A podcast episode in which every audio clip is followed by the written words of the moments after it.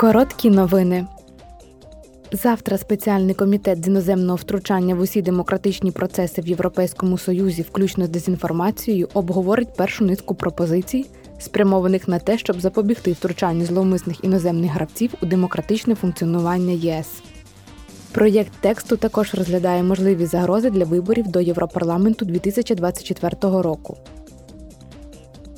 Цього тижня євродепутати та політичні фракції готуються до січневої пленарної сесії Європарламенту. Депутати Європарламенту обговорять пріоритети головування Швеції в Раді ЄС і оцінять підсумки грудневого саміту ЄС.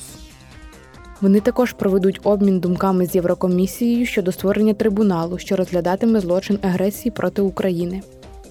Парламент також обговорюватиме та винесе на голосування суворіші правила перевезення відходів, щоб краще захистити довкілля та знизити ризики для здоров'я людей.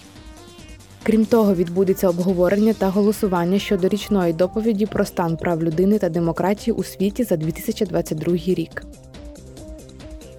Комітет з громадянських свобод, юстиції та внутрішніх справ завтра винесе на голосування пропозицію щодо усунення перешкод, які не дозволяють голосувати та бути кандидатами на місцевих виборах громадянам ЄС, які проживають в країнах ЄС, які не є країною їхнього погодження.